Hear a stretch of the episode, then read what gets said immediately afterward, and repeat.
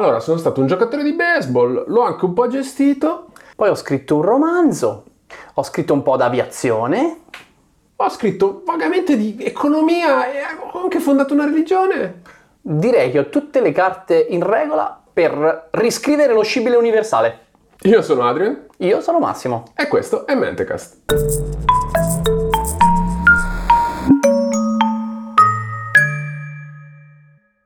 Oggi Adrian parliamo di un uomo che dire poliedrico è dire poco e dire fallimentare è dire ancora meno. È un uomo È uno che non si pone dei limiti, è No, uno che... no, sky's the limit Eh. Esatto, è uno che non vede ostacoli da nessuna parte. A torto. A torto, sì, non li vede. Vederli non li vede, infatti gli vanno in faccia. E questa è una storia di un uomo che, virgolette, perché è sua frase, riassumere la sua vita in poche pagine è come cercare di comprimere lo spazio. Due punti, non può essere fatto. Però lui l'ha fatto perché ha finito tutto, credo che si sia scritto un'autobiografia, quindi a un certo Perché punto... no? Stiamo Esatto. parlando di Alfred William Lawson. Sì, sì, lui nasce nel Non si 1869 e la prima professione che intraprende è quella di eh, sportivo. Lui gioca a baseball, gioca a baseball non particolarmente bene, No, a è dire il vero. Gioca nella minor league, che non è la major league. cioè- E la- sì, anche la Major League comunque in quegli anni nell'Ottocento sarebbe... No, fine 800 la Major League credo che fosse il pomeridiano del- dei lavoratori della fabbrica. Sì, nella minor, le- minor League lui tra l'altro milita nei Boston Bean Eaters, cioè i mangiatori di fagioli di Boston, così.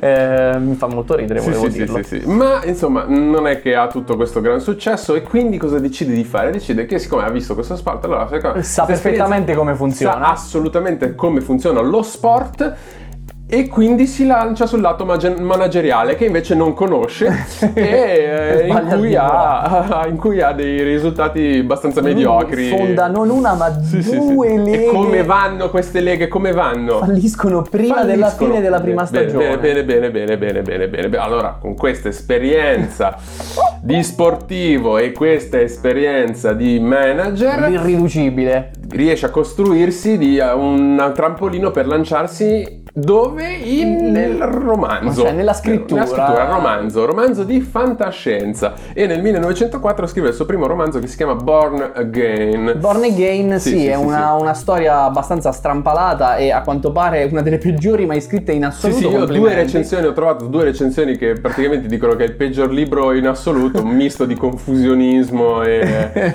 e teorie Sì, bislacche. sì, c'è un che di spirituale, il Sì, protagonista diciamo che vuole ricordare Gesù Cristo, viene lanciato fuori dalla barca. Le lui- iniziali sono le stesse, Sì, eh, sì, JC, sì, vabbè, JC proprio... sempre, questo è un classico. E, e quindi viene buttato fuori bordo, approda su un'isola dove incontra un mondo bislacco dove lui rinasce e quindi insomma una serie di metafore poco utili ad avere buone il recensioni. testo lo potete trovare nella sua interezza nei link in descrizione. Evitatelo comunque, quindi... Buona. Non è che va benissimo questa esperienza della letteratura, eh? non è che va benissimo. no, E però quindi- ormai abbiamo imparato a scrivere la A, la B, la C. Esatto, eh, e manca la quindi D, questo possiamo- è sufficiente per lanciarsi in un'altra professione su cui non ha nessuna esperienza pregressa. È veramente un fenomeno. L'editoria. È l'editoria, Ma lui l'editoria di che cosa?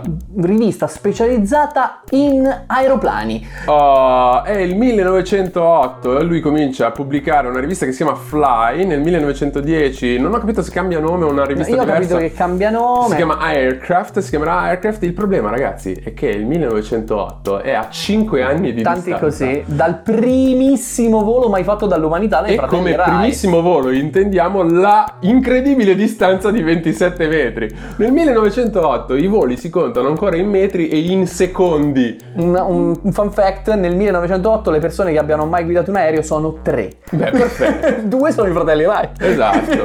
Beh, lui si unirà a breve, eh, perché Sì, lui sì. imparerà a pilotare un aereo. Perché... piccolo aereo per fare una specie di eh, tragitto. Lui ha una visione del mondo futuribile, diciamo ottimista. Lui dice si volerà, si volerà continuamente. Nel futuro si andrà a lavorare in aereo. Alla fine, tutto sommato, questa parte è la- un po' quella dove ha successo è nella sua vita. l'unica cosa in cui è successo nella, tua- nella sua vita. Lui riesce a prevedere il volo commerciale, il volo di linea Il volo di commerciale. linea, il trasporto di Esatto, passeggeri. Per passeggeri.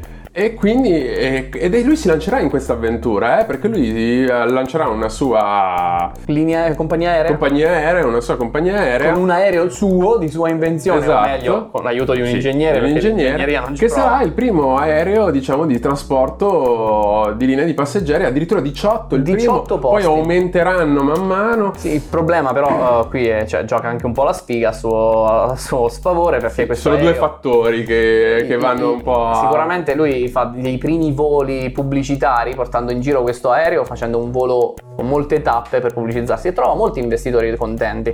Se non che però poi il primo volo, quello vero, il primo vero volo di quest'aereo vede l'aereo precipitare e schiantarsi, quindi bene non benissimo. Il secondo problema è che siamo nel 1920 e c'è quindi un inizio della recessione economica degli Stati Uniti e gli investitori anche lì si ritirano per motivi proprio di disponibilità. Anche altri, certo. Esatto. E eh, quindi la sua compagnia aerea fallisce. Quindi sport, ma aspetto manageriale, letteratura, e letteratura di fantascienza anche di grande livello, eh, editoria, aviazione, ma dove ci porta tutto questo? All'economia. L'ovvia conclusione. L'ovvia conclusione. Come non avete visto arrivare? Come che non avete visto arrivarla questa cosa? Era palese, Era la conseguenza lì. naturale. e quindi lui comincia, preso un, un po' male dalla recessione economica che gli ha segato il progetto, comincia a teorizzare un- tutta una teoria economica e un sistema che, di cui vi andrò a eh, enunciare alcuni punti chiave. Sostanzialmente, beh, innanzitutto c'è da dire questa analisi un po' superficiale, però alcuni, dire- alcuni direbbero se- cioè che se lo aspettavano. Guarda, è però- comunque di più di quello che ha fatto dopo, quindi, quindi figuriamoci. Mette appunto una teoria che potrebbe suonarvi familiare. Allora, la crisi è fondamentalmente colpa delle banche e della finanziarizzazione dei mercati. Qualcuno... qual- ah, se- rings a bell? Eh sì, suonano campanelli. Rings a bell. Suonano Allora, campanelli. Sì, sì, questo lo dice anche Stiglitz, però Stiglitz è premio Nobel di economia, non andiamo a discutere. Magari lo qui. dice in altri termini, magari Sì, ha, dei, sicuramente. magari ha dei numeri Vuole, vuole abolire, abolire gli interessi di prestito, vuole rimuovere dal controllo del- il controllo della moneta dalle banche, ok? E, eh, qui vabbè, uno potrebbe anche essere d'accordo, non lo so, però insomma... Ah, bene, io neanche lo so se sono d'accordo perché io un economista non sono, al contrario di questo uomo d'oro No, qua. ci sono alcuni economisti che sostengono le stesse cose. Il problema è che a un certo punto lui introduce un concetto che è quello di sostituire il denaro con una cosa che lui chiama direct credit, eh, che non si capisce, cioè sì, è un credito, un prestito senza interessi, però c'è un- Ah, è più complicato di così. Ah, onestamente, non mm, sono andato no. a scavare di più. Noi informandoci abbiamo subodorato la possibilità che abbia qualcosa a che vedere con eh, il, Sì. il- diciamo, il decadimento del golden standard, quindi dello standard d'oro, eh, cioè eh, il riferimento fatto che ci dei sia un- crediti sulla presenza di Sì, che oro la, nelle mone- la moneta sia direttamente eh, relativa, Relativa. alla presenza di un valore in oro Questo è quello che però. abbiamo capito, ma nessuno di noi ha competenze in materia, quindi tacciamo su questo Esatto. e non sappiamo dove volesse andare a parare quest'uomo. Ma ti darò una notizia che non ti aspettavi. Questa teoria economica non va benissimo. No, no, poverino. Non gli va proprio benissimo. e lui fa una, compie una scelta saggia, che secondo me è una scelta saggia. Cioè si lancia nell'unica cosa che non può fallire per antonomasia. Perché non, non puoi, non puoi dire delle cose che sbagliate. Dove? È la religione, la, La religione è religione. verità e quando tu dici la verità è verità a prescindere. È un colpo di mano, alla fine ha trovato il modo di non fallire. Lo spoiler fallirà anche questo. No, allora, ma, mh, la- quella che poi passerà alla storia con il nome di Losonomi è una specie di legge naturale, universale, che tocca tutti i campi dello scibile. Quindi Ma proprio tutto, tutto, ma tutto, eh, la anche fisica, l'alimentazione. La fisica, l'alimentazione, quindi la fisiologia umana, la Ci sono dei parallelismi con Kellogg e il vege- vegetarianismo. Ah, anche io l'avevo notata, ricordiamo a tutti, andate in la puntata su la- Kellogg, eccetera, roba. eccetera, perché c'è, uno- c'è la promozione di uno stile di vita sano. E sì, Sì, sì, sì. ma non solo, non no, solo. non solo questo, perché si va a rimescolare in tutto lo scibile della scienza e, E lo si cambia quando si tutto. dice tutto, si dice proprio tutto. Tutto sarebbe, a parte il fatto che a lui i numeri non gli piacciono, dice questa è verità, la verità deve essere semplice per antonomasia, se non lo capisci non è vero. Eh, eh, no, eh, Lawson, caro. Come no? Non è così. Non, non lo so, non lo so, Eh, è dibattuto, è dibattuto. Eh, resta il fatto che eh, io mi sono andato con grande curiosità a guardare le singole parti di queste leggi, ci sono una ventina di capitoli sul sito che dopo vi giuro da- dovete per forza andare a guardare che è meraviglioso. È un fossile di internet perché è proprio scritto Sì, tutto sì. bianco e nero, link grossi così, tutto sottolineato, bellissimo. Comunque, andiamo a vedere un po' di questi principi importanti. Allora, partiamo dalle solite basi.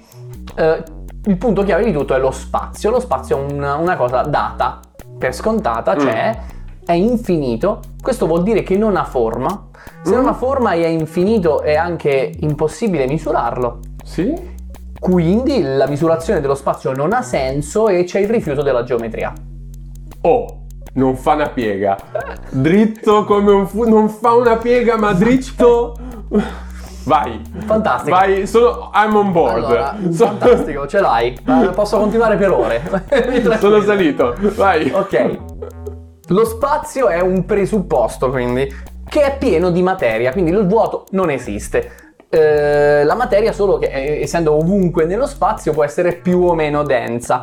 Un esempio, l'aria ha una densità inferiore a quella della mia mano, quindi la mano muovendosi può Mhm. attraversare l'aria in vista del fatto che essendo la mano più densa può penetrare l'aria. Questo principio si chiama penetrabilità. Attenzione perché... Suona un campanellino. Attenzione perché questi- questa terminologia vedrete che è, Oh, ricor- torna. torna, è ricorrente. Torna. È ricorrente, c'è un campanellino che suona spesso nelle orecchie del signor Lawson. Sì. Quindi questa penetrabilità quindi è un altro presupposto di cosa? Del movimento. Mm. Ma il movimento con l'energia, come immaginate, non c'entra niente. L'energia, Ah, no, no, l'energia sono rifiutata, numeri, rifiutata. sono numeri quindi non si possono usare. zero energia. Cioè, numeri sono difficili da capire, quindi non sono veri. Questo è il concetto. Oh, dritto come prima, no- non ha fatto una curva fino adesso. Infatti contro il primo pilastro è andato.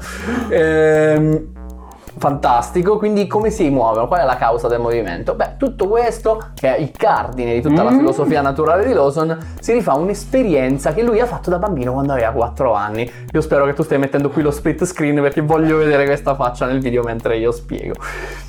Quando Perché so dove stiamo andando.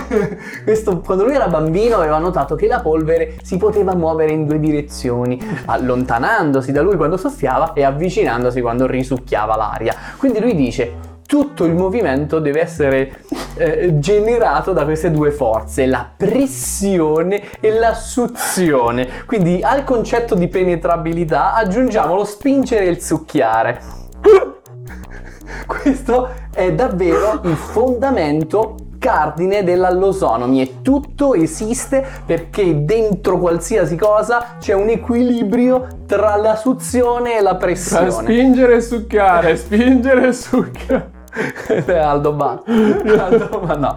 Eh, questa, questa condizione di equilibrio tra lo spingere e il succhiare si chiama equiverpoise e tecnicamente un oggetto in questo equilibrio potrebbe anche muoversi all'infinito. Mm. Nota che il padre di Lawson era un Sì, appassionato di moti perpetui e cercava di brevettare macchine eh, per il moto perpetuo che però chiunque abbia fatto mezza lezione di fisica di terza Si sa che non è possibile sa che non è possibile perché l'energia invece c'è. Esatto. contrario di questa roba qua. Ma andiamo avanti tutto dicevo è in equilibrio perché ha questo Mm. stato di eh, equilibrio tra la pressione e la suzione. Anche i pianeti. E quindi la Terra è un sistema fatto di lesetere. Questo è il nome della sostanza che compie, che- di cui è Mm. fatta la Terra. Lesetere che viene inviato dal Sole che entra nella Terra a causa della suzione che questa esercita da dove? dal polo nord Aspetta, ma quindi se entra dal polo nord, da dove esce? Bravo, da lì, nel polo sud c'è un punto dove il lesetere se ne va, è uscito per pressione, è l'ano della Terra, un ano che lui inviterà a andare a cercare davvero, cioè lui che propone di andare a fare missioni a polo sud per trovare l'ano del pianeta Terra. Tutto questo è bellissimo. E non è neanche finito, perché anche le persone sono macchine, sono delle macchine in cui pressione e suzione coesistono. Aspetta, aspetta. Chi, nel rapporto tra uomo e donna chi è che, chi è che su chi è, chi è che spinge?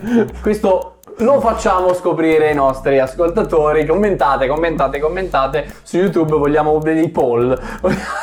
No, perché chiaramente è un dibattito aperto. È un dibattito aperto. No, Lawson le idee ce le ha molto chiare. Se andate a leggere lo trovate la risposta. Ma non è tutto qua, perché tra l'altro le persone sono più complicate, non si limitano a succhiare e spingere come tu credi.